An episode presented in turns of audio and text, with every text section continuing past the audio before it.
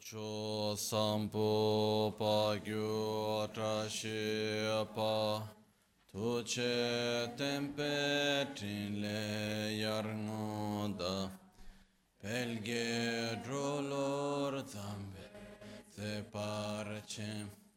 Palde la me shabla solvade Omo a Guru Vajradara Sumatimu Nishasane Karma. Uta Vardanya Shri Varsa Manya Sarva Siddhi Hum Hum. Om Guru Vajradara Sumatimu Nishasane Karma. Uta Vardanya Shri Bar वर्षा मन्या सर्वा सिद्धि हूँ ओम गुरु वज्र तिमो निशने कर्म उत वरदान्य श्री भद्र वर्षा मन्या सर्वा सिद्धि हूँ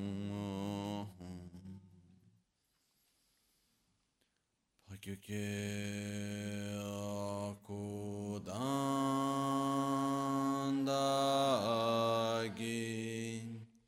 lo pa kyuke sundandagi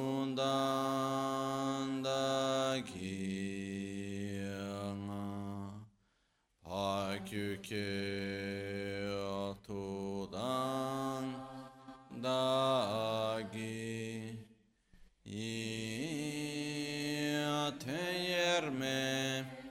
cictu cingilo Pacchio che cudam dagilum Pacchio che sunda dagingam Pacchio che tudam dagi Töyerme cicto cingilo Macchio che cudam dagilum Ma que que sonda dagingam quieto.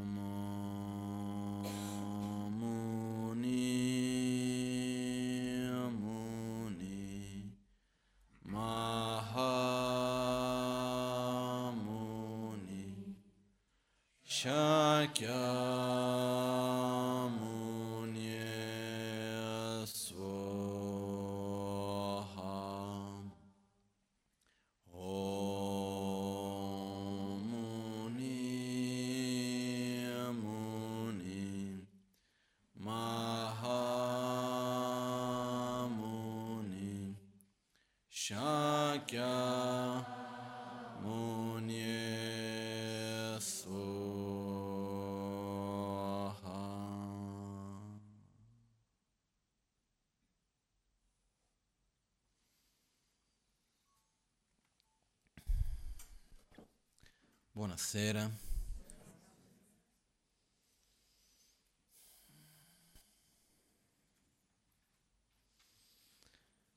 Come sempre è un grande piacere per me essere qui. E in queste ultime settimane sono successe tante di quelle cose che mi sembrava, da un lato sembra un tempo enorme, da un lato sembra un tempo molto breve, l'ultima volta che siamo stati qui insieme, perché è successo, cosa sono? Tre settimane, cioè, più o meno? Quattro settimane mi sa, oggi.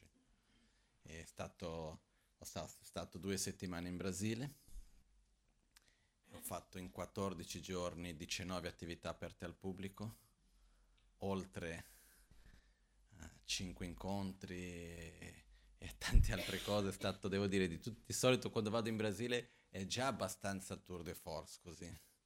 Questa volta è stato un pochettino oltre, perciò, però è andato molto bene, tutte le cose sono andate veramente molto bene, quindi sono molto contento anche se devo le prossime volte cercare di mettere un po' meno, però avendo poco tempo, poche parole, quello che succede, io dico di sì a tutte le richieste e diventa un po' difficile di mettere il tutto insieme, però è andato bene. La cosa bella ed è, è bello essere occupato con quello che è bello, con quello che ci piace. Io mi ritengo veramente una persona molto fortunata e privilegiata di poter usare il mio tempo per ciò che io ritengo significativo e che mi dà gioia. No? Questo credo che sia. Poi uno si stanca o non si stanca, è chiaro che si stanca. È chiaro che quando fai, da quando ti svegli al mattino, quando vai a dormire tardi alla sera, per due settimane senza fermarti un secondo, senza veramente io per, dare un'idea, per parlare con mia madre ho dovuto mettere nell'agenda due volte, no? Perché e poi parliamo di lavoro, per modo di dire, lei fa i suoi progetti insieme, eccetera. Però tutto molto bello perché alla fine poter veramente dedicarsi a quello che piace, a quello che è significativo, a quello che dà gioia, anche se c'è sforzo, c'è fatica, non è che tutto viene così, no? È un grande privilegio, io credo questo. Eh, una delle cose più preziose che noi abbiamo nelle nostre mani è la nostra vita, no? Se noi spesso noi diamo il valore alla vita. Aspetta un attimo che metto questo qua. No, lascia, lascia. Ah, il fiore è bello, però è più importante vedervi, quindi... Uh, ok. Noi, tutti noi diamo molta priorità, importanza alla nostra vita, no? La vita è una delle cose più preziose che noi abbiamo in assoluto, anche quando dobbiamo proteggerci se ci sono i versi quando dice faccio questo neanche al costo della mia vita, per dire la cosa più preziosa che noi abbiamo è la vita. Però la vita è composta di che cosa? Degli anni che viviamo, dei mesi, delle settimane, dei giorni, dei momenti, è composta di quello che viviamo qui adesso. No? E certe volte succede che noi passiamo una buona parte della vita, ossia giorni, mesi, passiamo una parte della nostra vita a fare delle cose che vanno bene, non vuol dire che non vadano bene, però come posso dire,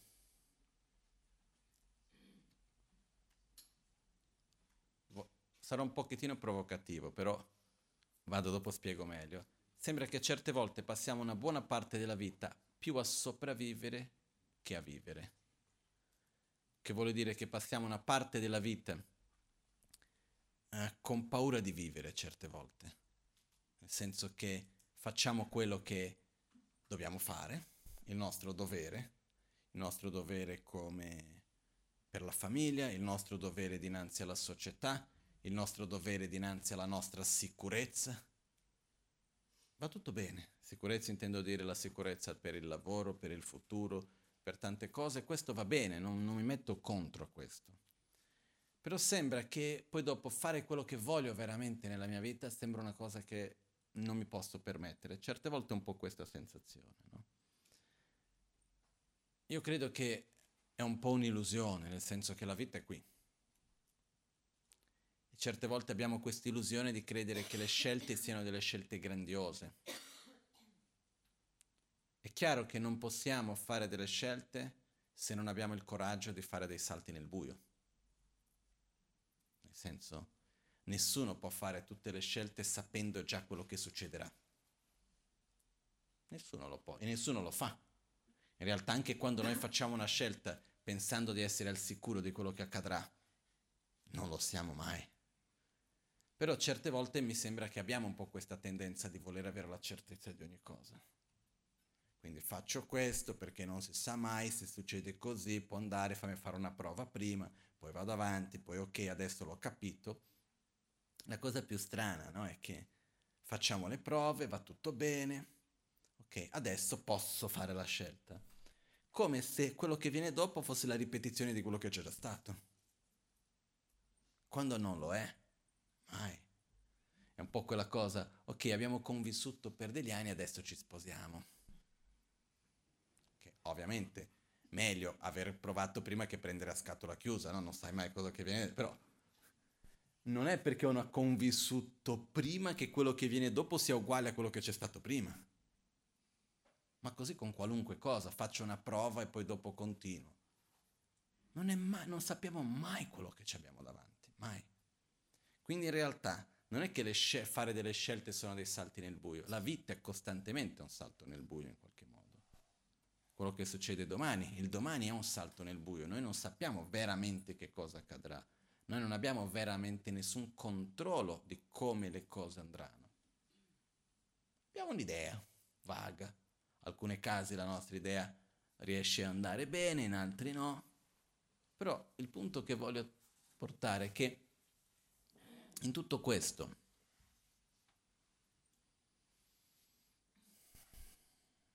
la vita passa. In tutto questo tra il dover prima di tutto quando siamo piccoli dobbiamo studiare per eh, avere la nostra professione, quindi passiamo una buona parte della vita tra studio, diversione, imparare a relazionarsi con gli altri, imparare a crescere noi stessi, eccetera. Come crescere intendo dire sviluppare la nostra propria identità. Poi piano piano succede che, ok, ci dobbiamo trovare nel mondo del lavoro perché non viviamo in una realtà dove il cibo cade dal cielo, no? Dobbiamo sopravvivere, non solo per il sopravvivere, però vogliamo anche avere una nostra autonomia, vogliamo avere una nostra indipendenza, vogliamo poter fare le cose come noi vogliamo. Io credo che per tanti di noi, quando arriviamo a una certa età che uno vuole lavorare, eccetera, io non so il quanto sia per dover trovare da mangiare, il quanto sia per avere la propria indipendenza. In alcuni casi è per aver da mangiare, ma in tanti casi, nel contesto in cui siamo, è per avere la mia indipendenza. Apro e chiudo una parentesi veloce. Questa indipendenza che noi tanto vogliamo e tanto cerchiamo, che in parte va bene, va giusto, non mi metto a discuterne su questo, però viene insieme con un'altra cosa insieme. Abbiamo un concetto di indipendenza mischiato con individualismo. Nel quale intendiamo che la mia libertà è fare quello che io voglio quando voglio come voglio. Ok? Questo perciò, quando noi intendiamo indipendenza, cosa, come viene vissuta nella pratica l'indipendenza? La mia casa, la mia macchina, i miei soldi, le mie vacanze, i miei amici e scelgono se andare alle feste di famiglia. Questa è l'indipendenza totale. Sono tanti che non sono riusciti a ottenere quest'ultimo punto. Però quell'idea di indipendenza è un po' questo, o mi sbaglio? No? Questo è un po' quello che mi sembra. Però il fatto sta che se noi andiamo a vedere questo punto di cosiddetto di indipendenza, di poter fare le cose, la mia casa, nulla contro nulla di questo, eh? Avere la mia casa, avere la mia macchina, il, mio lavoro, i miei soldi, le mie scelte, eccetera, eccetera, finché dopo c'è anche la mia famiglia, no? C'è un punto nel quale c'è la famiglia e poi c'è la mia famiglia. Però, prima di chiudere questa parentesi, se noi andiamo a vedere bene, questo sistema individualista nel quale noi viviamo funziona o non funziona? In altre parole, porta a uno stato di più serenità, o ancora in altre parole, ha più effetti positivi o negativi. Perché alla fine cosa succede? Quando ci sono i figli è sempre un problema come crescere i figli su un certo punto di vista perché non si vive più insieme. Una volta, quando si vivevano le famiglie, una volta mica tanto tempo fa, in Italia, secondo me due o tre generazioni fa, si viveva più insieme, no? C'era la madre con il padre, poi c'erano i nonni, i nipoti, i cugini, i fratelli, si viveva un po' insieme, no? Nelle case, case più grandi le famiglie erano più allargate, chiamiamo così, con le sue difficoltà, però c'è anche un altro aspetto positivo. Uno, che per, la, per lo sviluppo emozionale di una persona, di un bambino, fa molto bene per i bambini crescere vicino agli anziani. Viene detto che i bambini che crescono unicamente fra bambini mm, non sviluppano un carattere tanto bello su certi aspetti. Diventano molto più, come si può dire, reattivi in un certo modo, eh, meno rispettosi, ci sono certi aspetti che non vanno tanto bene. È molto sano per il bambino crescere vicino a una persona anziana e per gli anziani è molto bello avere i bambini vicino. Quindi quello che succede è che nel modo naturale come la nostra società si è sviluppata per dei secoli, cosa succedeva? I bambini conquistavano con i nonni spesso, no? Oggi in alcuni casi succede, in altri casi no, adesso non entriamo in questo dettaglio. Poi c'è un'altra cosa. I rapporti di coppia, c'era un altro aspetto che poi sono dei punti fondamentali della vita d'oggi, no? Sembra che tutto giri intorno a quello spesso venivano spesso, come si può dire, diluiti, i conflitti, le difficoltà venivano diluiti perché non si vivevano solo due insieme. Quello che succedeva, vado al lavoro, ho i miei problemi, arrivo a casa, ho il padre, ho il cugino, ho il nipote, sono altre persone con cui vado a sfogarmi, vado a parlare, eccetera. Non sono io e la moglie e i bambini con cui non parlerò di certe cose, quindi sfogo tutto addosso a uno solo, poi quell'altro sfoga tutto addosso a me e dopo di un po' non ci possiamo più guardare in faccia. No? Questo sistema, così come si può dire chiuso certe volte, in certi casi funziona bene, richiede una maturità, richiede uno sforzo in più su certi versi, però in tanti casi crea degli effetti collaterali. L'altro sistema più condiviso ha altri effetti collaterali. Eh? Il sistema perfetto sono un mondo solo di Buddha, però non ci siamo ancora. Però quello che voglio dire è questo, che questa cosiddetta indipendenza in gran parte viene vissuta con un concetto di individualismo che va ripensato. Voglio solo lasciare questa riflessione, che se noi osserviamo gran parte della nostra idea di individualismo nasce da una richiesta e una necessità del mercato, se noi andiamo a vedere nella storia, quando, dove comincia questo individualismo, aumenta man mano che il mercato ne ha bisogno perché dobbiamo comprare di più, no? possiamo anche vedere nell'architettura stessa come è cambiato. Se noi guardassimo le case un po' più antiche, come venivano fatte prima, c'era soggiorno grande, cucina grande, sala da pranzo, camere piccole, pochi bagni. Come sono le case oggi? Abbiamo soggiorno piccolino, cucina semi-esistenti, angolo cottura, no? E poi abbiamo camere da letto grosse, con ognuna col suo bagno e la sua televisione. Questo già ci passa un'idea di come è cambiato lo stile di vita tra le persone. Prima era più importante gli spazi comuni, adesso più importante gli spazi individuali. Ok? Il fatto è che se funzionasse ben venga. La realtà è che questa cosiddetta indipendenza in un certo modo alla fine crea tante persone che siamo chiusi fra di noi, ci sentiamo soli e abbiamo delle difficoltà perché anche noi impariamo a crescere emozionalmente relazionandoci con altre persone, non con uh, telefoni o altri oggetti. Dobbiamo vedere, dobbiamo sentirci, dobbiamo dover relazionarci con gli esseri umani prima di qualunque altra cosa. No? È quello che anche porta a uno stato di, non solo per imparare, ma uno stato di felicità, viene dallo scambio che abbiamo fra di noi. Comunque, chiudiamo questa parentesi un attimino, è solo un punto di riflessione, torniamo dove eravamo. Quello che succede da piccoli, noi lavori, studiamo per lavorare, la gran parte dei nostri studi è fatto perché possiamo poi dopo avere una formazione dire- direzionata a una professione. Io adesso vedevo poco tempo fa figli di amici che erano proprio in quell'età di dover scegliere la loro professione. No?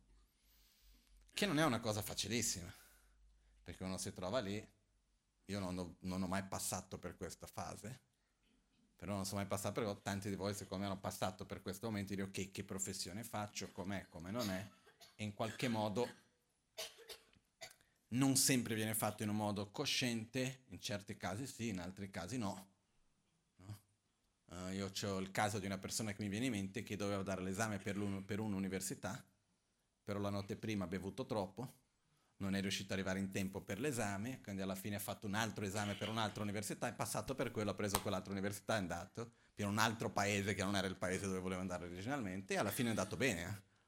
Alla fine è stata una cosa che è andata bene, ha funzionato, eccetera, però non sappiamo mai in questo senso. Certe volte più programmiamo quello che non viene programmato, certe volte funziona anche meglio.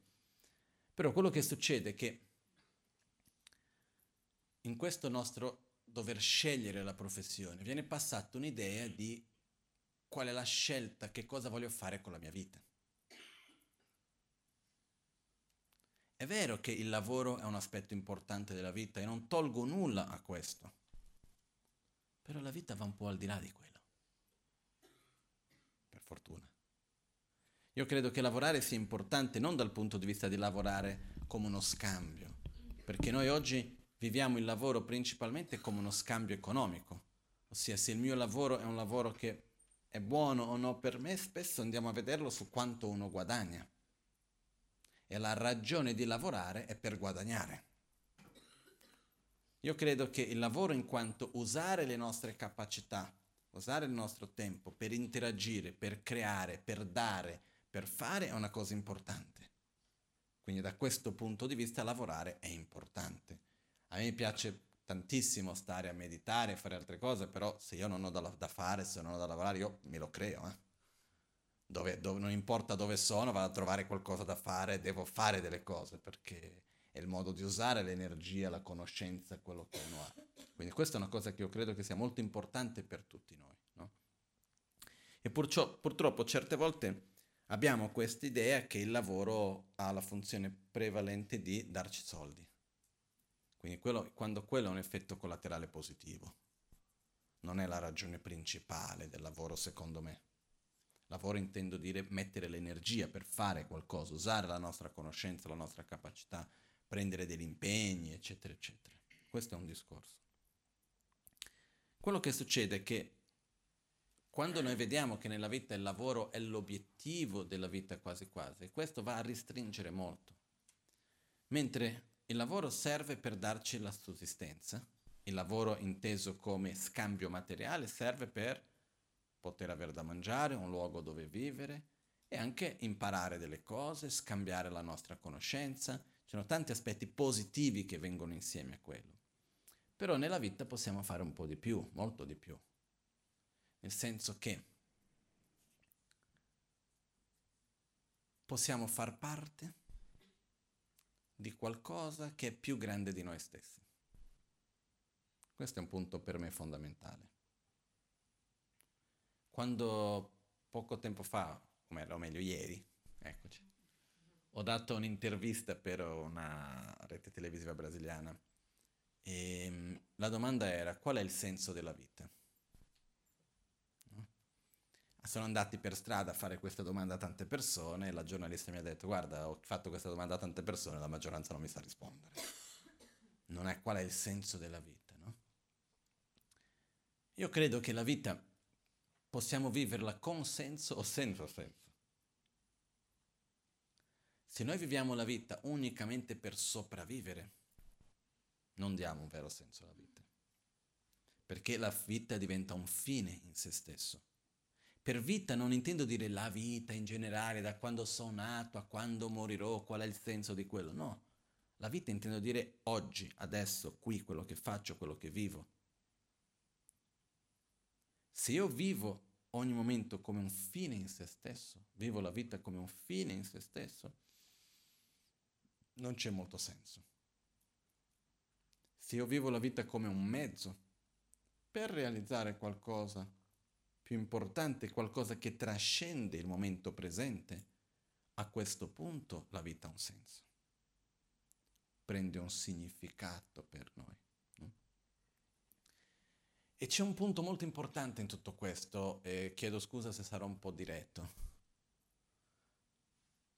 Noi spesso vogliamo dare un senso alla vita, abbiamo un po' una nostra consapevolezza dell'importanza, eccetera, eccetera, però veniamo coinvolti e intrappolati dalle nostre varie esigenze quotidiane.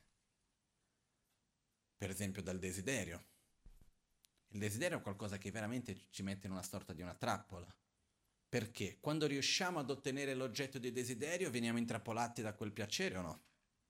O riusciamo a pensare ad altro?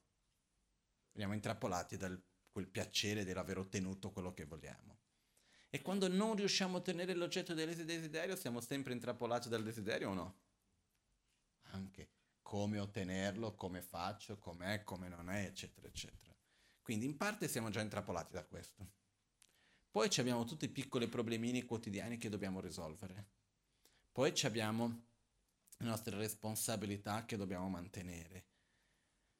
In tutto questo poi siamo stanchi, dobbiamo riposare, una cosa, un'altra, per dire di notte dormiamo, di giorno siamo intrappolati con mille cose che dobbiamo fare quotidiane e teniamo un'idea di fare una vita significativa un po' idealizzata da qualche parte. Quando una cosa succederà che è certa, moriremo. Non è uno scherzo. Più prima che poi. Anche se abbiamo una vita lunga, eh? la vita passa in fretta. Adesso fra un po' è Natale, no? ma Natale 2017 dico, non di adesso. Natale adesso è più o meno già passato quasi, no? Fra un po' c'è già il prossimo. Quello che voglio dire è che le cose, il tempo passa in fretta. Quindi quello che succede è che, come posso dire,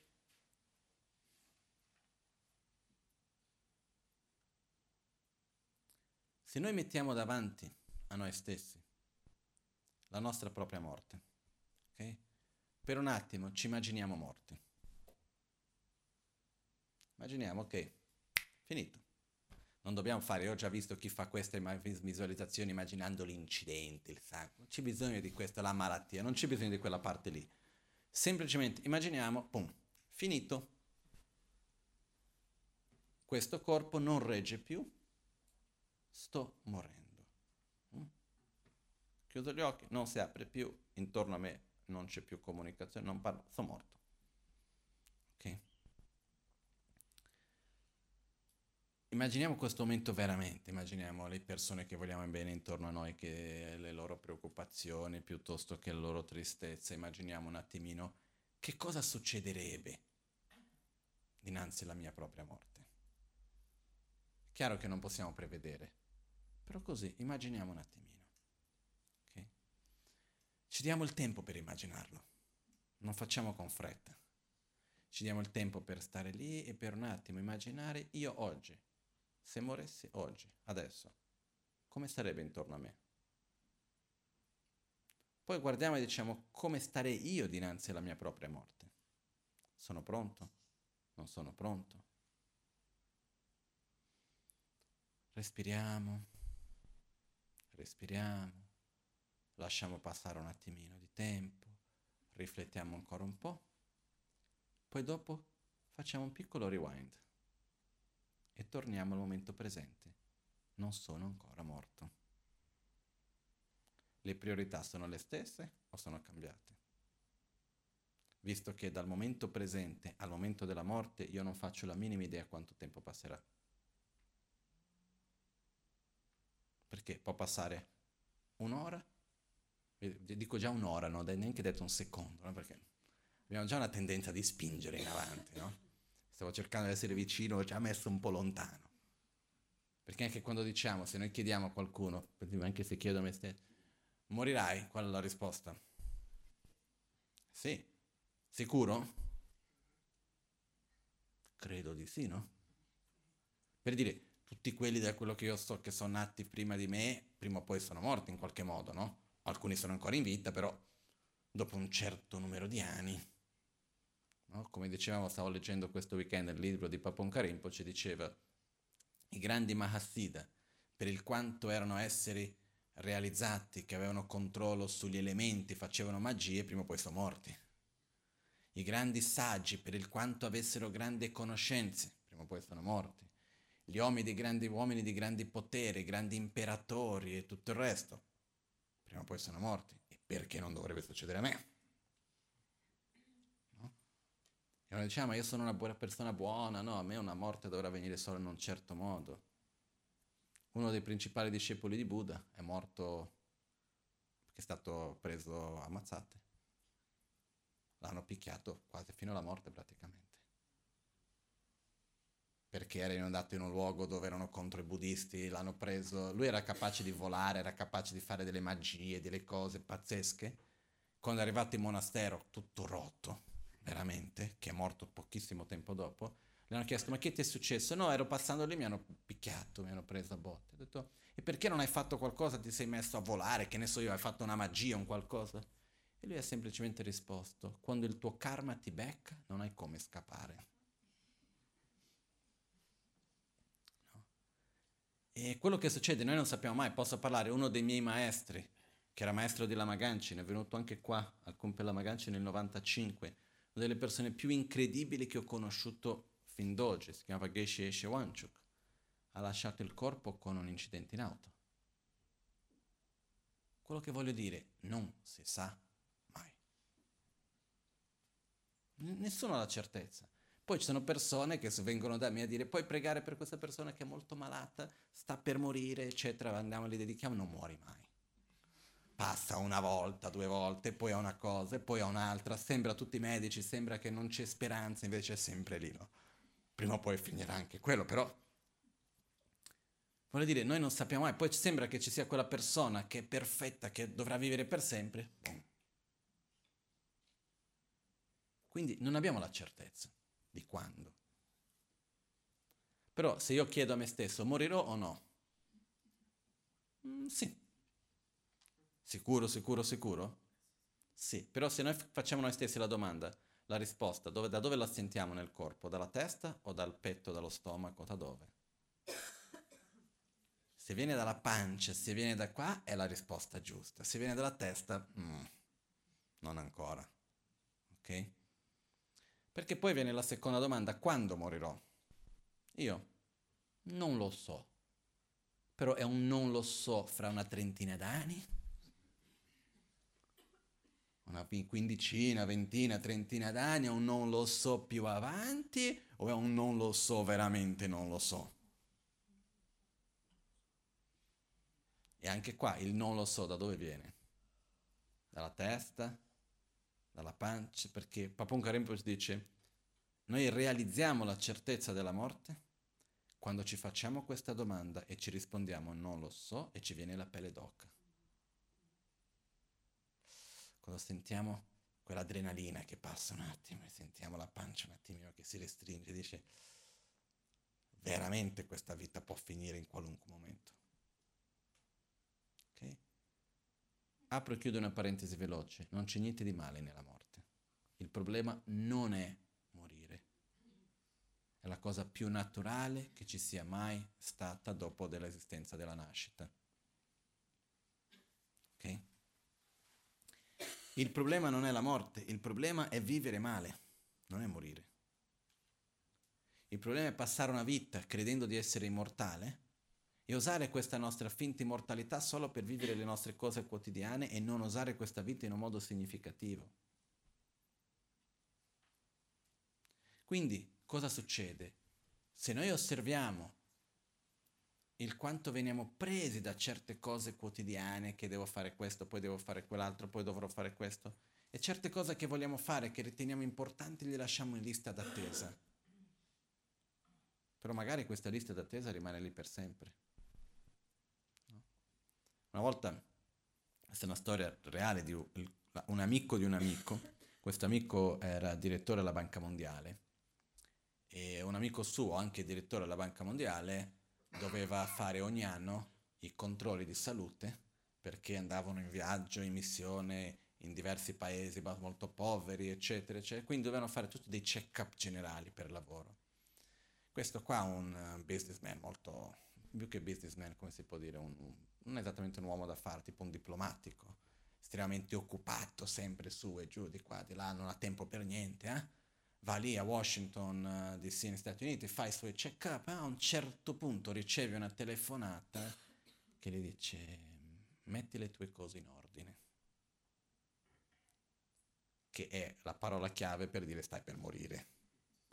Ha detto abbiamo fatto il tuo check-up, mi dispiace molto, però hai una malattia, un cancro ormai totalmente sviluppato e non ti possiamo dare più di tre mesi di vita ma la dando molto ai tre mesi di vita. Cosa ha fatto lui? Ha cancellato gli appuntamenti di lavoro, ha preso i libri che non aveva ancora letto e che voleva ancora leggere, ha chiamato quei fi- figli con cui non parlava da un po', ha ripreso, ha visto i luoghi che lui voleva ancora conoscere, voleva chiamato le persone con cui voleva stare, si è fatto un programma per i prossimi giorni e mesi di fare quelle cose che lui riteneva che era quello che veramente voleva fare. No? Quindi di mettersi in pace con le persone con cui era in conflitto, di conoscere quello che voleva tanto conoscere, di fare quello che lui riteneva che era importante per lui. Ha vissuto così in un modo molto intenso per due giorni, qualcosa del genere, finché riceve una telefonata dal presidente dell'ospedale dicendo, ah scusi, sei tu il Signore? Ah sì, c'è stato un errore. C'era un omonimo e abbiamo fatto uno scambio di cartella clinica. La tua cartella clinica è perfetta, la tua salute è ottima. Prima di tutto, apro e chiudo una parentesi, se qualcuno viene da me e dice che sto per morire perché c'è un problema di salute, però se io mi sento il mio corpo bene, almeno altri due esami li faccio. Eh. Non è perché qualcuno me l'ha detto che per forza di cosa deve essere così, no? È come quando la Magancia ne è andato dal, dal, dal, medico, perché abbiamo tanti discepoli che hanno chiesto, no, deve andare dal medico, ok, è andato in Brasile, l'abbiamo guardato il miglior ospedale in Brasile, hanno fatto fare tutti gli esami, 35 esami del sangue, di qua, di là, avevo un po' di problema, una tosse, abbiamo fatto la, l'attacco del per il polmone, ha fatto di tutto di più, alla fine è andato dal medico, lo stesso medico che cura i miei nonni, un medico molto bravo, ha fatto tutti gli esami, ha detto quando è stato l'ultimo esame, la Magancia ha detto questo è stato il primo. No? L'esame completo in ospedale, così. E quindi il medico ha detto guarda, la tua salute è praticamente perfetta per la tua età. E ha detto gli esami non servono per definire la tua salute, quello che definisce la tua salute è te stesso come tu ti senti. Perciò continua a fare quello che hai fatto fino adesso, perché sembra che abbia funzionato. Non devi tornare a fare esami ogni anno, non faccia questo, se non hai fatto fino adesso non vuol dire che devi stare a rifare ogni anno tutti gli esami. Più che altro senti bene il tuo corpo, se senti che non stai bene e vuoi capire meglio che cosa c'è che non va, a questo punto vai a fare un esame. Con chiarezza il medico ha detto non è facendo gli esami che migliora la salute. No? Comunque, chiudiamo parentesi. Torniamo. Dove eravamo?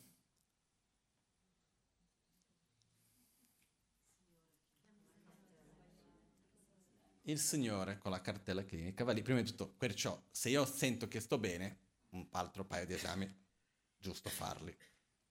Succede che lui riceve la notizia che invece lui stava bene. Cosa ha fatto?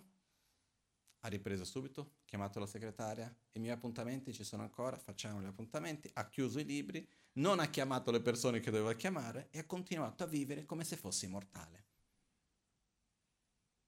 Io ho conosciuto una persona a cui molto cara per me che ha avuto un momento di grande difficoltà di salute, nel quale i medici avevano dato una probabilità di sopravvivenza molto bassa e durante quel periodo ha vissuto come se fosse mortale.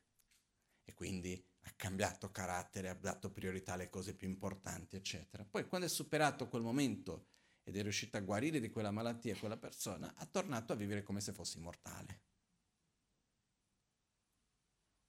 Dove non diamo importanza alle cose che veramente sono importanti e ci perdiamo in quella quotidianità alla quale diventiamo prigionieri in qualche modo. È chiaro che dobbiamo prendere cura della quotidianità, dobbiamo lavorare, dobbiamo prendere cura del nostro corpo, della famiglia, della casa, del lavoro, tutto va bene. Però ogni cosa ha un suo limite, no?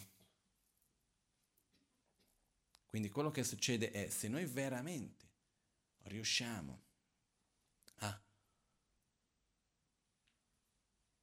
essere consapevoli, a sperimentare, a vedere con i nostri occhi, sentire nella nostra pelle la nostra mortalità. Cambia la vita, in meglio. Perché a questo punto veramente possiamo dare priorità a ciò che noi riteniamo più importante. Non vuol dire che non dobbiamo curare le altre cose, non dobbiamo fare le cose di tutti i giorni. No? Una persona che ho, vissuto, che, ho, che ho visto, con cui ho vissuto, vivo ancora, ha sempre avuto un'attitudine molto coerente in questo senso è la Magancia. No? Per esempio lui quando era arrivato la prima volta in Occidente, eh, non so se la prima o seconda, comunque all'inizio, all'inizio degli anni Ottanta, era andato in Svizzera è stato circa un anno in Svizzera nella comunità dei tibetani. E quando era lì riceveva le donazioni delle persone, eccetera, e lui ogni settimana mandava i soldi in India. Mandava i soldi in India via eh, posta e divideva i soldi ai suoi maestri, mandava ai suoi vari maestri, mandava i soldini a ognuno. Tutto quello che aveva guadagnato in quell'ultima settimana lo mandava tutto, svuotava tutto. E ho detto, ma perché facevi così Rinpoche? Lui ha detto, e perché che, come facevo io a sapere quando sarei morto? Non volevo morire con quei soldi fermi lì. Almeno gli ho dato un buon uso. E poi ha detto, e se prendessi il viaggio di ritorno e morivi, l'aereo cadeva, succedeva qualcosa, chi lo sa, moriva per strada, perdevo tutti i soldi, almeno ho guadagnato qualcosa, ho dato un buon uso a questo, no? E tante altre situazioni nella quali ho visto avere un'attitudine veramente quella di dire, non so quando morirò, quindi faccio il meglio in questo momento che ho. Questa è una cosa che non è piacevole da riflettere. Non è che l'esercizio di immaginare se stessi nella propria morte sia un esercizio piacevole. Però non è detto che la meditazione deve essere piacevole. Non è detto che il risultato della riflessione del Dharma deve essere piacevole deve portarci a qualcosa di piacevole successivamente. Però vivere una vita in modo insignificante può essere piacevole a un certo punto, ma il risultato non è piacevole. Invece essere consapevoli, veramente, ma non concettualmente, sentire nella pelle, io morirò, le persone intorno a me moriranno, quando non lo so. fammi usare questa vita ogni momento nel miglior modo che posso. E come vita che cosa intendiamo dire? Ogni parola che dico, ogni scelta che faccio, ogni giorno mi sveglio, cosa faccio questa mattina? Voglio usare questa opportunità così preziosa che ho, perché poi non solo la nostra vita è preziosa perché la nostra vita, nell'insieme del tutto abbiamo un'opportunità non indifferente. Eh? che se noi guardiamo nel mondo nel quale viviamo, siamo privilegiati o no? Io direi di sì. Auguro a tutti veramente, ed è nostro compito in quanto persone privilegiate, di aiutare quelli che non hanno questi stessi privilegi, cercare di aiutare tutti quelli che ci stanno intorno. Però su tanti versi siamo molto privilegiati. Siamo privilegiati dal punto di vista materiale, siamo privilegiati dal punto di vista fisico, siamo privilegiati di voler di avere la, la, una stabilità materiale e allo stesso tempo voler seguire un sentiero spirituale che non è una cosa ovvia. Siamo privilegiati dal punto di vista di trovare qualcuno che ci guidi in questo percorso, avere un percorso da seguire spiritualmente e non essere persi in questo anche. Siamo privilegiati in tanti sensi. Perciò è un'opportunità. La domanda è quanto tempo durerà? E che cosa voglio fare con questa opportunità che ho? Una cosa io sono sicuro, se io riesco a vivere al meglio ogni giorno, rispettando le possibilità che ho, che non è che mollo tutto adesso e vado. Come è successo una volta, c'è stata una ragazza inglese, era discepola di un mio maestro in India, così via. Lei ha mollato tutto, era una medica in Inghilterra, ha mollato la vita in Inghilterra, ha detto devo raggiungere l'illuminazione, posso morire a qualunque momento, non posso, ha mollato tutto completamente, è andato a vivere in India, è stata due o tre anni a meditare nelle caverne vicino ad Dharamsala, a fare ritiri, ha provato di tutto, di più, ha passato questo tempo, non si è illuminata. Ha cominciato a stancarsi, cominciato a mancare, i soldi sono cominciati a finire, a un certo punto non sapeva più bene come fare, non ce la faceva più di quello, che voglio tornare in Inghilterra. Quando è tornata non aveva più la stabilità di prima, non aveva più la carriera, non riusciva più a trovare lavoro. E cosa è successo? Di chi è la colpa di questa situazione? Del Dharma. Visto che io ho creduto, invece non ho potuto, eccetera, eccetera, ha messo la colpa verso il Dharma e alla fine è rimasta almeno per un periodo, spero che dopo sia cambiato, ma per un momento, questo è quello che mi hanno raccontato, è rimasta per un periodo senza, diciamo, vita mondana, materiale e senza Dharma anche per un periodo, perché ha avuto questo conflitto interno anche in questo modo. No? Per quello è importante fare le cose sempre la via di mezzo, rispettando i nostri limiti, rispettando le nostre capacità. Quando viene voglia di cominciare una cosa con troppa entusiasmo piano. È importante andare nella direzione che vogliamo, però una cosa che ho visto diverse volte, quando facciamo qualcosa con troppa... Mm, la parola giusta non è entusiasmo, ma con troppa... No.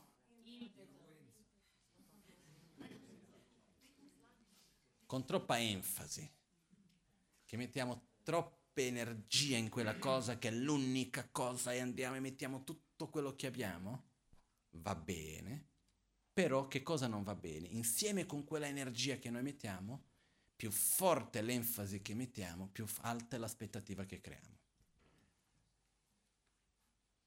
E quando quell'energia che noi andiamo ad investire viene uh, insieme con un'aspettativa alta, l'aspettativa non viene soddisfatta di solito.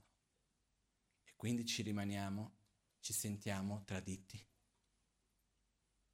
Perché io ho fatto tutto quello che dovevo. Perché non è come secondo me doveva essere? Qualcuno non ha fatto il suo dovere. Meglio fare con i passi stabili. Il mio maestro diceva essere come una formica e non come una pulce perché la pulce fa dei grandi salti e poi rimane ferma.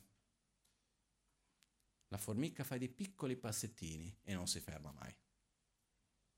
Quindi scegliere la direzione e poi dopo fare dei piccoli passettini, uno alla volta, uno dopo l'altro, camminando nella direzione giusta.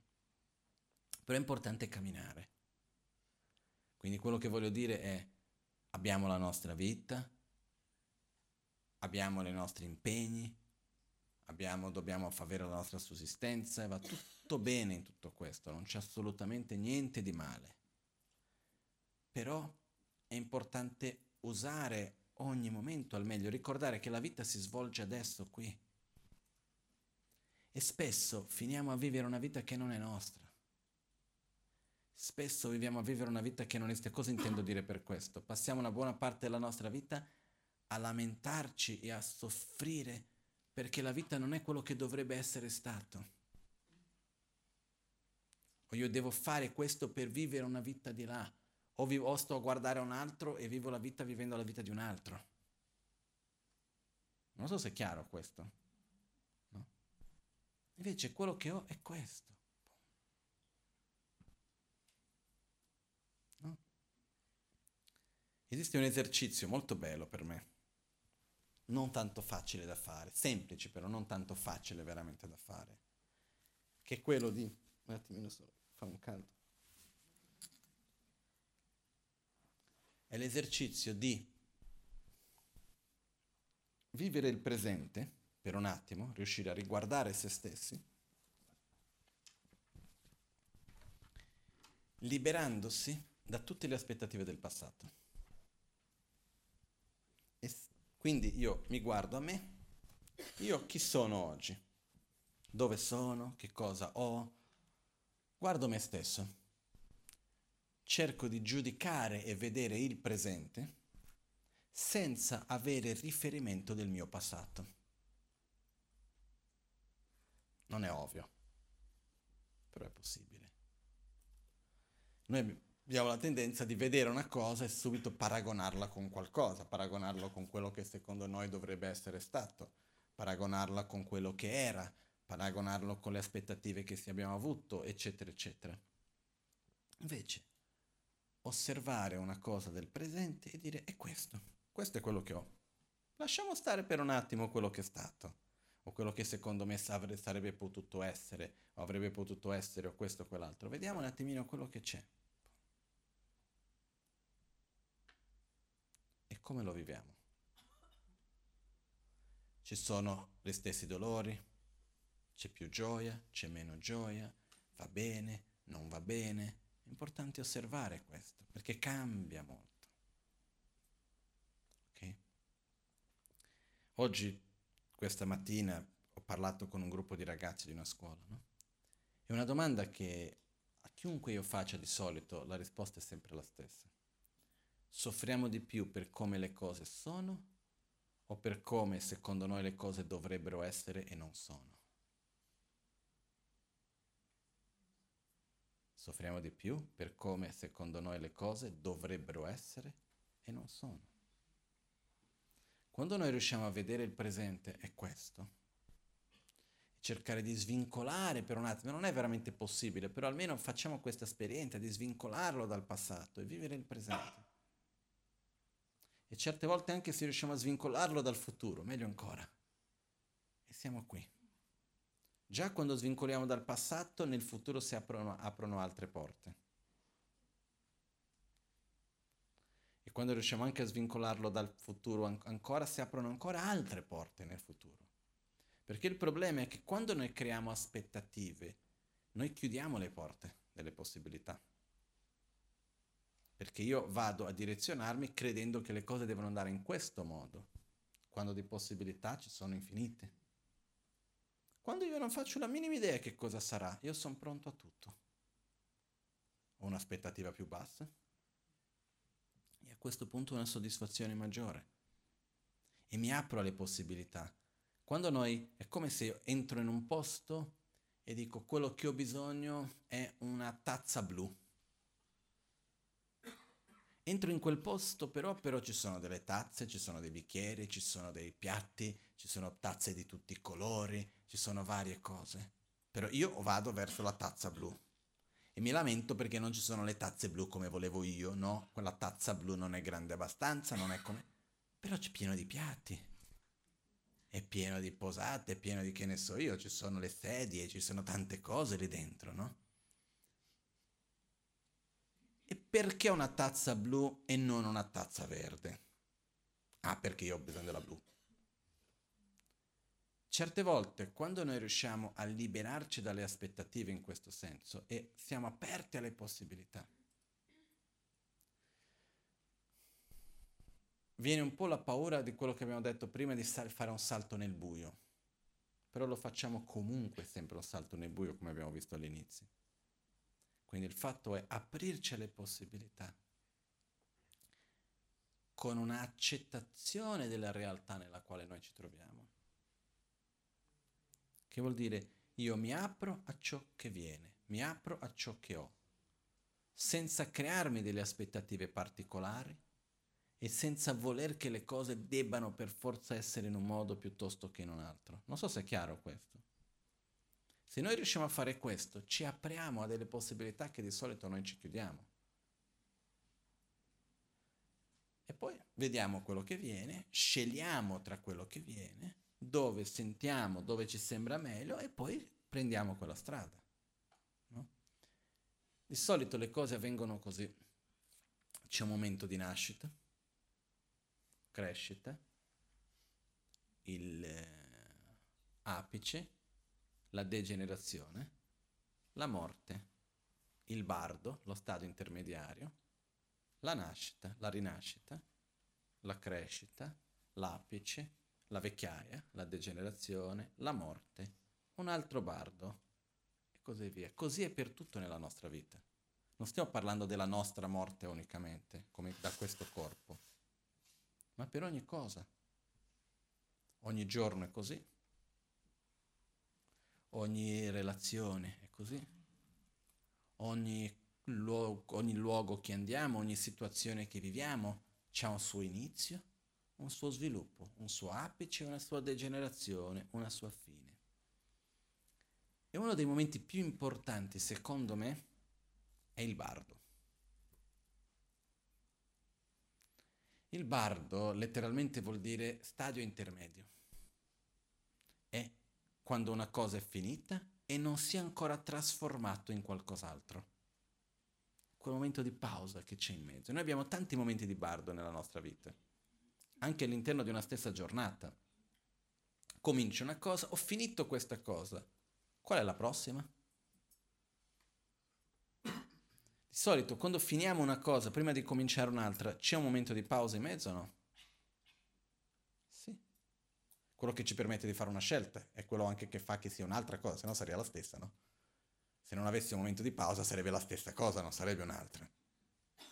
Però quante volte durante il giorno non finiamo una cosa e poi possiamo cominciare un'altra? Tante volte. Ci sono momenti che riguarda la nostra salute, ci sono cose che riguardano i luoghi dove andiamo, viaggi che facciamo, lavoro, relazioni, ci sono tante cose. Prima di tutto è importante capire che ogni fase ha una sua caratteristica e va vissuta al meglio questa caratteristica.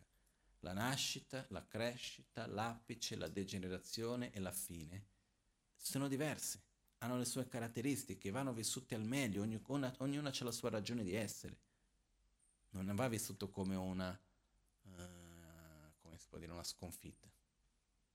Okay? Però il, il bardo è molto importante perché, prendiamo un esempio di un lavoro. Finisco un lavoro, o perché io ho finito di fare quel lavoro, o perché mi sono dimesso, perché mi hanno mandato via, qualunque ragione che sia, ho finito un impegno, un lavoro che facevo. Mi si aprono varie possibilità perché un impegno sia concluso e ho quel momento di bardo.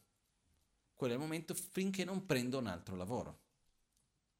In quel periodo le scelte che vado a fare, le azioni che vado a compiere, vanno a, de- a determinare quale sarà il prossimo lavoro che andrò a fare. Quando comincio un altro lavoro, ormai è un nuovo ciclo che è iniziato. Non è che posso cambiare lavoro subito, a quel punto devo cominciare quel ciclo, finirlo per poter ricominciare un altro. Ok? La stessa cosa con le, tutto ciò che avviene nella nostra vita. E il momento del bardo è quando finisce un qualcosa, va vissuto a pieno, va vissuto in un modo per dire ok, ho finito questo, devo un attimino accogliermi, devo ridirezionare le mie scelte, vedere dove voglio andare. Ed è una cosa molto importante di questo momento del bardo, è aprirci alle possibilità. Ogni volta che ci troviamo in un bardo, dobbiamo assolutamente liberarci dalle nostre aspettative e dalla immagine che avevamo di quello che doveva essere. Perché quello ci apre una porta, po- diverse porte, diverse possibilità. La difficoltà è quando noi ci troviamo in un bardo e abbiamo già pre- un preconcetto di dove deve essere la rinascita. E perciò cerchiamo di rinascere lì, e cerchiamo di rinascere lì, e cerchiamo di rinascere lì. Certe volte vogliamo rinascere nella stessa vita da quale appena, siamo appena morti. Altre volte vogliamo rinascere in un posto, però non ci sono le cause e condizioni per rinascere in quel posto. Quindi continuiamo a sbattere la faccia, dun, dun, dun, e non veniamo fuori da quel bardo perché? Perché vogliamo rinascere in un luogo che non si può. Perché non ci sono le cause e condizioni per quella rinascita. Non so se è chiaro questo? No? Quindi non è che non esistono rinascite possibili, è che io mi sono fissato su una e quella lì non ci sono le condizioni, almeno per adesso, magari rimango lì con quell'idea per chissà quanto tempo. Faccio un esempio. Un amico Una volta persi il lavoro. Aveva un, ottimo lavoro, una persona professionalmente capace, lavorava nel mezzo della pubblicità. Tutto bene, eccetera, eccetera, perso il lavoro, che è finito una vita, è arrivata la morte, dov'è che va a ricercare lavoro? Nello stesso mezzo nel quale conosceva, è la cosa più ovvia da fare, no? Ha cercato, cercato, cercato, cercato, cercato, cercato, niente. E quello che succede è che quando uno rimane troppo fisso in una cosa, chiude le porte per altre possibilità e certe volte non, non lascia neanche che l'energia possa fluire.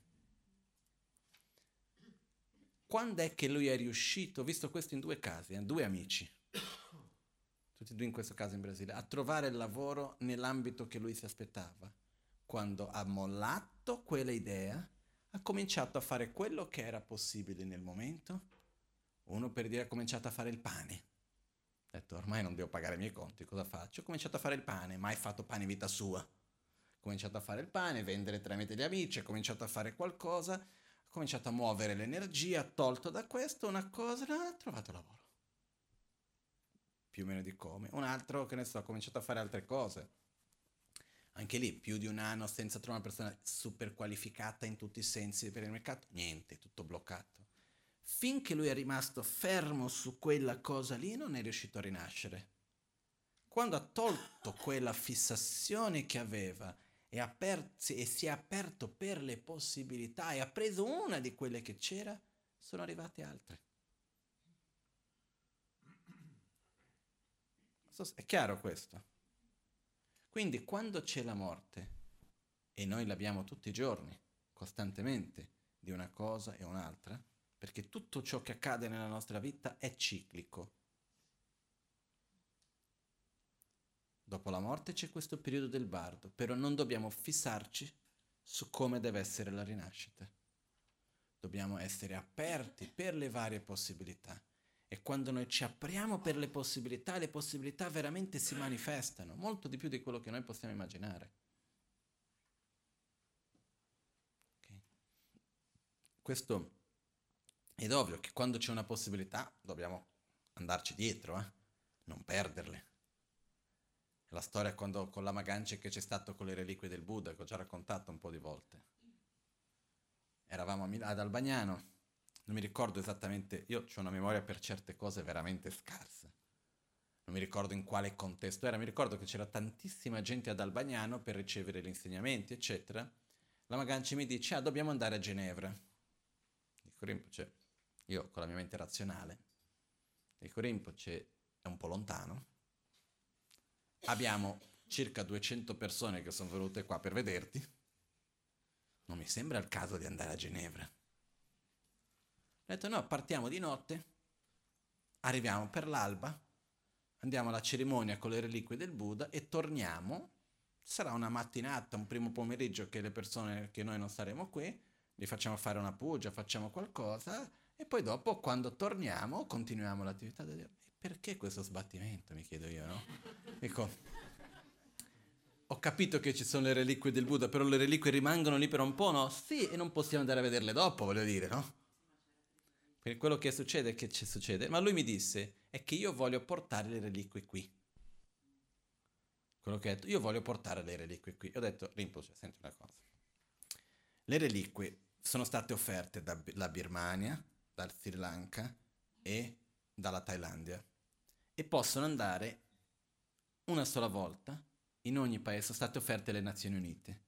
E prima di essere offerte ufficialmente, messe nella sede delle Nazioni Unite, pot- possono andare una sola volta in un paese e in una sola città. In ogni paese una sola volta in una sola città. E mi ha detto, vuole portarla ad Albagnano. Ho detto, Rinpoche, in Italia, Albagnano. Non mi sembra il caso, no? E non è che vai lì e porti le reliquie. E lui mi ha dato la seguente risposta. Ogni qualvolta che sorge un'opportunità, non mollarla. Devi fare il meglio per ottenerla. Ho detto, va bene, andiamo. Mi ha preso la macchina, c'era il ghiaccio durante la notte per fare il sempione. arrivato al mattino presto, tutto, tornati. Due giorni dopo, chi era dal Bagnano? Il custode delle reliquie. Non ancora con le reliquie, la Magancina ha portato le reliquie. Ufficialmente sono venuti a Milano, qui al Compela Magancin, e dov'è che, ah, dov'è che le reliquie eh, stavano per dormire, per dire? Ad Albagnano.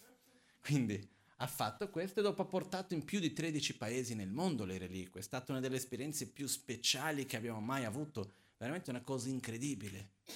E è tutto nato da quell'opportunità. Quindi, anche questo è un fatto, che quando c'è un'opportunità, quando si apre un'opportunità, dobbiamo coglierla. E quello che ho imparato con la Magancine è che uno, vabbè, una cosa che ho visto è che lui ha una sua sensibilità, una sua intuizione, che però la cosa molto interessante è che anche se c'ha un'intuizione di qualcosa che può succedere in un modo o in un altro, non ha l'attaccamento del modo in cui quella cosa per forza debba avvenire. Spiego meglio. Anni 70, la Magancia ha avuto questa immagine, questa intuizione, questa visione che lui doveva stabilirsi in un posto che c'era la montagna dietro e il lago davanti, con cinque montagne a quelle in mezzo. Ha avuto questa visione, ha avuto questa intuizione, chiamiamo così. Era al sud dell'India, era un posto dove c'erano dei suoi maestri, che c'era una mini colina mini, piccola, piccola, e un lago artificiale davanti piccolino. Ho detto, sai, i sogni sono sogni, sarà qui. Ha provato. La prima notte che ha dormito in questa casa molto molto semplice, piccolissima che aveva fatto lì, che lui voleva fare una vita di ritiro, lì ha avuto il sogno di, una, di un serpente che dormiva in mezzo alla sabbia. Lui è del segno del serpente, la sabbia vuol dire instabilità, vuol dire questa casa è come la sabbia, non rimarrò qui a lungo. Poco tempo dopo è dovuto andare via eccetera, eccetera. Finita una cosa un'altra, facciamo una lunga storia breve, finito in Occidente. È venuto qua e per anni lui ha sempre avuto questa cosa, ogni tanto diceva ad alcuni amici, io cerco un posto con acqua e montagna. E lui diceva, deve essere meglio se sia vicino alla Svizzera in Italia, uh, cinque montagne alla montagna in mezzo. C'è quello e tutti, va bene, mica così semplici, no? In realtà è più semplice una volta che c'è le cose precise c'è stato un periodo che è apparso un'opportunità di andare a Bagni di Lucca. No? La Magancia è andato lì e lui mi ha detto c'erano le montagne, non c'era il fiume, non c'era il lago, c'era il fiume, c'era l'acqua, ho detto può essere lì. Lì non è andata a buon fine, per varie ragioni. E a un certo punto, quando lui ha cominciato, ha avuto il permesso di ricostruire il suo monastero in Tibet, nello stesso momento una delle persone con cui lui aveva parlato ha trovato Albagnano, che effettivamente è sulla montagna, c'è il lago davanti, ci sono cinque montagne e il centro è in quella montagna di mezzo. Tutte le caratteristiche, come lo aveva detto e aveva visto, è esattamente in quel modo. Lui, prima di aver trovato quel posto, che quando l'ha trovato ha detto finalmente questo è, ha provato in tutti i modi possibili. E non è che quando provava e non andava bene diceva non provo più ha provato una cosa, ha detto ho una mia intuizione, faccio il mio meglio, se va bene, bene, se non va bene, try again. Si riprova un'altra volta in un altro modo. E ho visto questo con tante cose. Uh, sono, questa è una cosa che ho imparato con la Magancia proprio, che lui c'è delle intuizioni su certe cose e lui va e dice ok, prova, se, se va bene in quel modo, Bene, se non è andato bene vuol dire che non era ancora il modo giusto, il posto giusto, riprovi ancora che in un altro modo andrà. Quindi che cosa voglio dire con questo? C'è un obiettivo, si va dietro l'opportunità, ma non c'è l'attaccamento al risultato. Perché se noi andiamo dietro l'opportunità con l'attaccamento al risultato, siamo fregati alla partenza.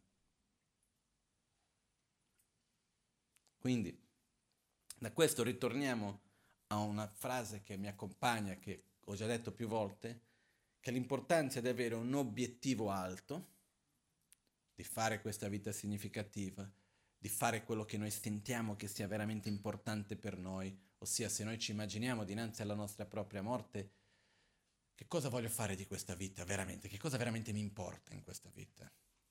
Dobbiamo mettere questo obiettivo, dobbiamo avere un obiettivo che trascende questa vita, che trascende la nostra quotidianità e anche che trascende i nostri desideri personali. Quando riusciamo ad avere un obiettivo maggiore, questo punto dobbiamo avere un obiettivo alto, una aspettativa bassa. Come faccio a conciliare un obiettivo alto con un'aspettativa bassa? Ho l'obiettivo, però non vado a formulare quell'obiettivo all'interno di un contesto di tempo e forma. Voglio raggiungere quella cosa lì, quando e come non lo so. Proverò, proverò, metterò la mia energia e qua viene il terzo punto, sforzo costante. Quindi obiettivo alto, aspettativa bassa e sforzo costante. Questa è una delle una ricetta per il successo, se usiamo termini moderni. Però quello che succede che cos'è? È veramente così. Perché quando noi abbiamo obiettivo alto, aspettativa ancora più alta e sforzo basso, risultato? Frustrazione. E lo sforzo deve essere costante, non è solo mettere una grande energia e poi molare, mettere una grande energia e poi molare, deve esserci costanza. Perciò, concludendo, la vita passa in fretta per ognuno di noi. Non solo la vita passa in fretta, ma come finisce prima di quello che noi possiamo aspettarci. E non solo. Mi dispiace dirlo così, però quando il corpo comincia a degenerarsi non è facile. No? Per alcuni in un modo, per altri in un altro, però per tanti di noi quando veramente il corpo comincia a non avere la, la stessa forza di prima, quando a un certo punto il carburante una parte non funziona più, l'altra parte la ruota già non va più bene, poi dopo di un po' c'ho che ne so io il motore che già perde i colpi, a un certo punto ci sono le cose che, no? Perché il modo in cui noi andiamo a invecchiare e andiamo a morire è il risultato del, risultato del modo in cui noi viviamo, inevitabilmente. No? È come una volta mi ricordo una persona che viene dalla Magancin e aveva un problema al fegato abbastanza pesante. Finito in ospedale due volte, una cosa abbastanza grave. E la Magancin la guardò e la chiesi, uh, ti arrabbi molto? Io conoscevo questa persona, non mi sembrava per niente una persona arrabbiata, no? Ho detto, mi sono anche, ho anche pensato in quell'attimo, ma Rick, tu la conosci bene, mica una persona che è arrabbiata. E detto, è da 25 anni che accumulo rabbia dentro di me e non la manifesto. E diceva, ho tanta rabbia, in quel caso era verso una persona in particolare, e ogni volta che la rabbia avviene in questi anni, quello che ho fatto quasi sempre, invece di manifestare la mia rabbia, sono andato lì, mi sono messo a fumare una canna per cercare di dimenticare la rabbia, però c'è arrivato un momento nel quale cosa ha fatto? Il fegato? Ciao, non ce la faccio più.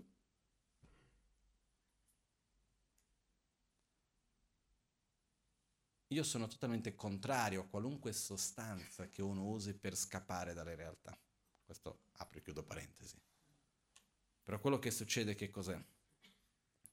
Ancora di più quelle che ci fanno perdere il controllo della mente, però quello è un altro discorso ancora. Quello che succede è che quando noi scappiamo dai nostri sentimenti e in qualche modo nascondiamo, il corpo piano piano reagisce. Accumula, accumula, accumula, accumula, accumula. Perciò è chiaro che se io guido tutti i giorni la macchina, la passo sempre sugli stessi buchi e non ho cura in questo e quell'altro modo, piano piano eh, devo cambiare gli ammortizzatori prima o no? Eh sì. La stessa cosa succede con il nostro corpo, no? Se usiamo il corpo in un certo modo, se usiamo la mente in un certo modo, quello riflette sul corpo, piano piano le cose vengono fuori. Perciò, non solo la vita è breve, non solo dovremo morire prima di quello che noi immaginiamo, nel senso che viviamo pensando di essere immortali, a un certo giorno vediamo è arrivato il momento e arriverà ma anche prima di questo probabilmente se riusciamo ad avere una vita lunga come io desidero a tutti, una vita lunga e significativa, piano piano il corpo, il corpo perde i colpi, o no? La Magancia una volta ha definito il corpo è il nostro peggior amico, perché più dai, più andiamo avanti, più diamo al corpo, lui è il più eh, ingrato di tutti gli amici. Noi li diamo, diamo, diamo, diamo e lui ci molla man mano che andiamo avanti, no? Perciò, man mano che andiamo avanti, invecchiare è facile o no? Fisicamente parlando. Non è facile, è un fatto questo, ok? Per tutti. Figuriamoci, io ho 35 anni, sento già la differenza di quando avevo 20. Lo sento. Dove sento la differenza? Le abitudini che ho mantenuto, che sapevo che non mi facevano molto bene, però non ho fatto finta di niente perché non sentivo il risultato, adesso sento già dei risultati. E quindi sto, ho cambiato certe abitudini. Okay? Però quello che voglio dire è questo. Adesso siamo qui abbiamo delle risorse, non è mai troppo presto e non è mai troppo tardi. Questo è un fatto. Però la vita passa in fretta, prima o poi finisce, ma non solo, prima che questa vita finisca, magari l'opportunità, la chiarezza che abbiamo adesso, magari finisce. Io questa volta sono stato in Brasile la mia nonna che voglio così bene, con la testa ci sta e non ci sta, ed è consapevole di quello. C'ha 89 anni. Per dire, immagina che a un certo punto, eh, se la testa non va più, dobbiamo approfittare adesso che le condizioni sono tutte lì, per veramente usare al meglio questa opportunità che noi abbiamo, ogni giorno, ogni momento. Questa è la cosa importante, con gioia. Che bello che posso usare ogni momento in un modo significativo, in un modo che so di usare il mio tempo, il mio spazio, la vita in qualcosa che trascende me stesso, sia quello che lascerò agli altri, sia quello che sviluppo in me stesso. Questo è un punto che io ritengo abbastanza importante, quindi non aver paura di fare dei salti nel buio, nel senso che il buio, il futuro è un salto costante nel buio. Però il punto fondamentale per me è quello, come abbiamo già detto, vivere la vita in un modo pieno, prendere cura al meglio e cercare di liberare noi stessi dalle nostre, dai nostri preconcetti, dalle nostre idee già prestabilite di come le cose devono o dovevano o devono essere. Perché chiudiamo le porte per le varie possibilità, per le opportunità che ci stanno intorno. Questa è una cosa importante. Per dire, per esempio, se noi siamo una persona molto arrogante, chiudiamo le porte per poter ricevere dagli altri. Chiudiamo che è questo modo, qualcuno ci dice qualcosa, mica lo ascoltiamo, mica impariamo con gli altri perché c'ho il mio modo e questo mi chiudo agli altri.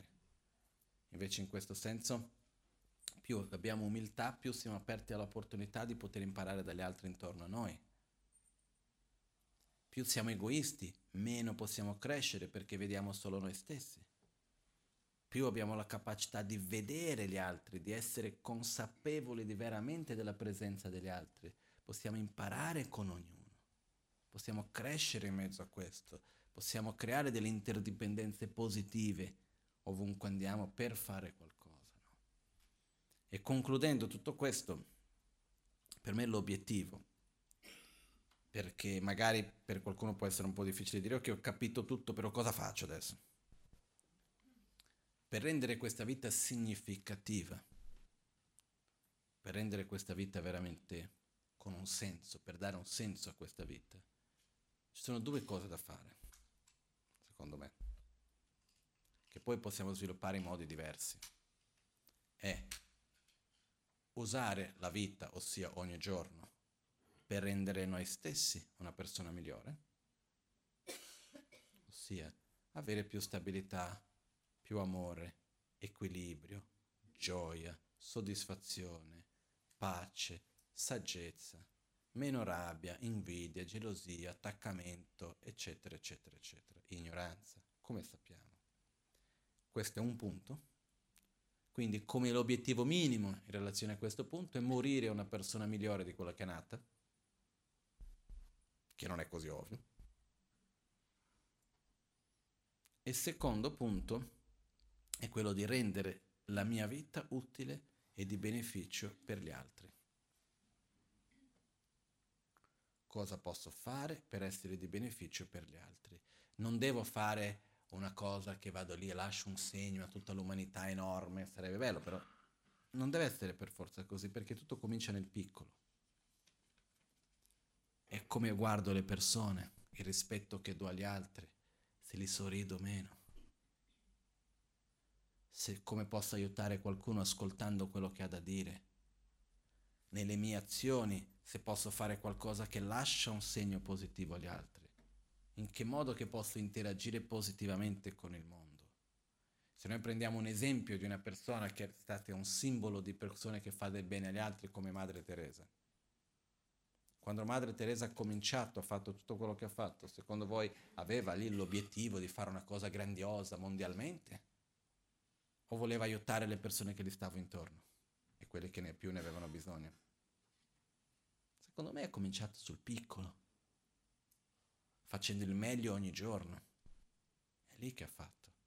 Poi quando le cose sono vere, autentiche, funzionano di solito. Quando c'è coerenza, no? Nel pensare, nel sentire, nel fare, quello fa in modo che le cose fluiscono. Perciò cosa faccio io per rendere la mia vita come stesso migliore dal punto di vista di sviluppare le mie qualità e diminuire i miei condizionamenti che generano sofferenza, migliorare me stesso come persona, primo punto, e secondo, cosa io posso fare per aiutare gli altri a star meglio. Cosa posso nelle mie azioni contribuire per un mondo migliore. Ecco la natura, ecco le persone. Come minimo il mio modo di parlare, l'esempio che lascio agli altri, il modo in cui mi relaziono con le persone ogni giorno. Se poi dopo riesco a fare delle cose, che ne so, scrivo una poesia che qualcuno quando la leggerà, quando sarà, sentirà un beneficio per quello, bello. Possiamo fare tante cose diverse, però nel nostro rapporto con gli altri quotidiano, cosa posso fare per gli altri?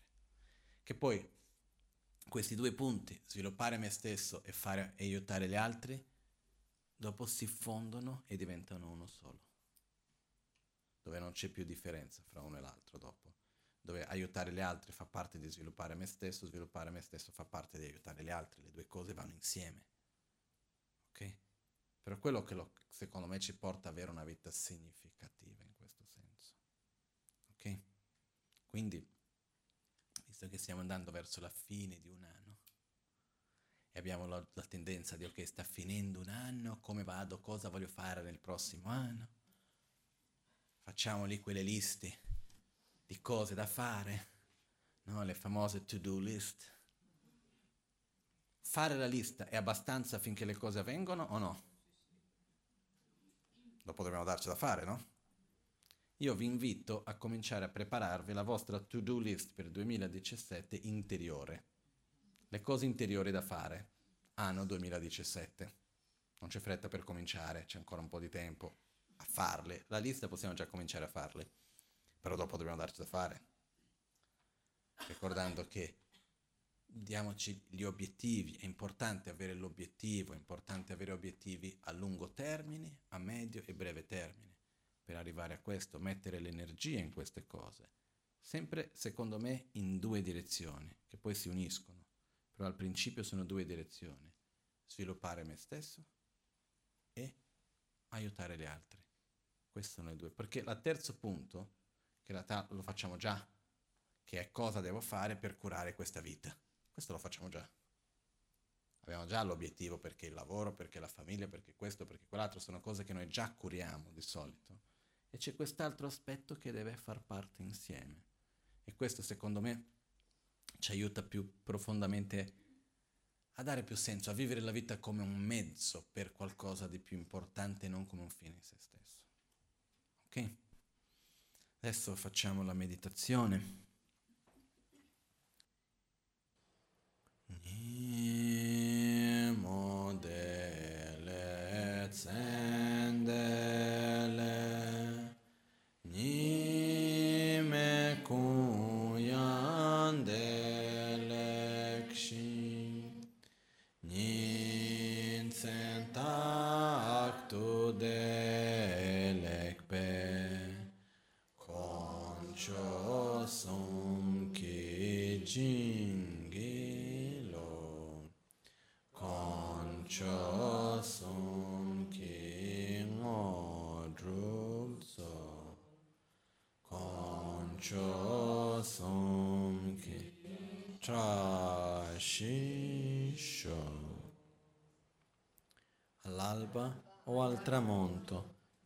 notte o durante il giorno, possano i tre gioielli concederci le loro benedizioni, possano aiutarci ad ottenere tutte le realizzazioni e cospargere il sentiero della nostra vita con molti segni di buon auspicio.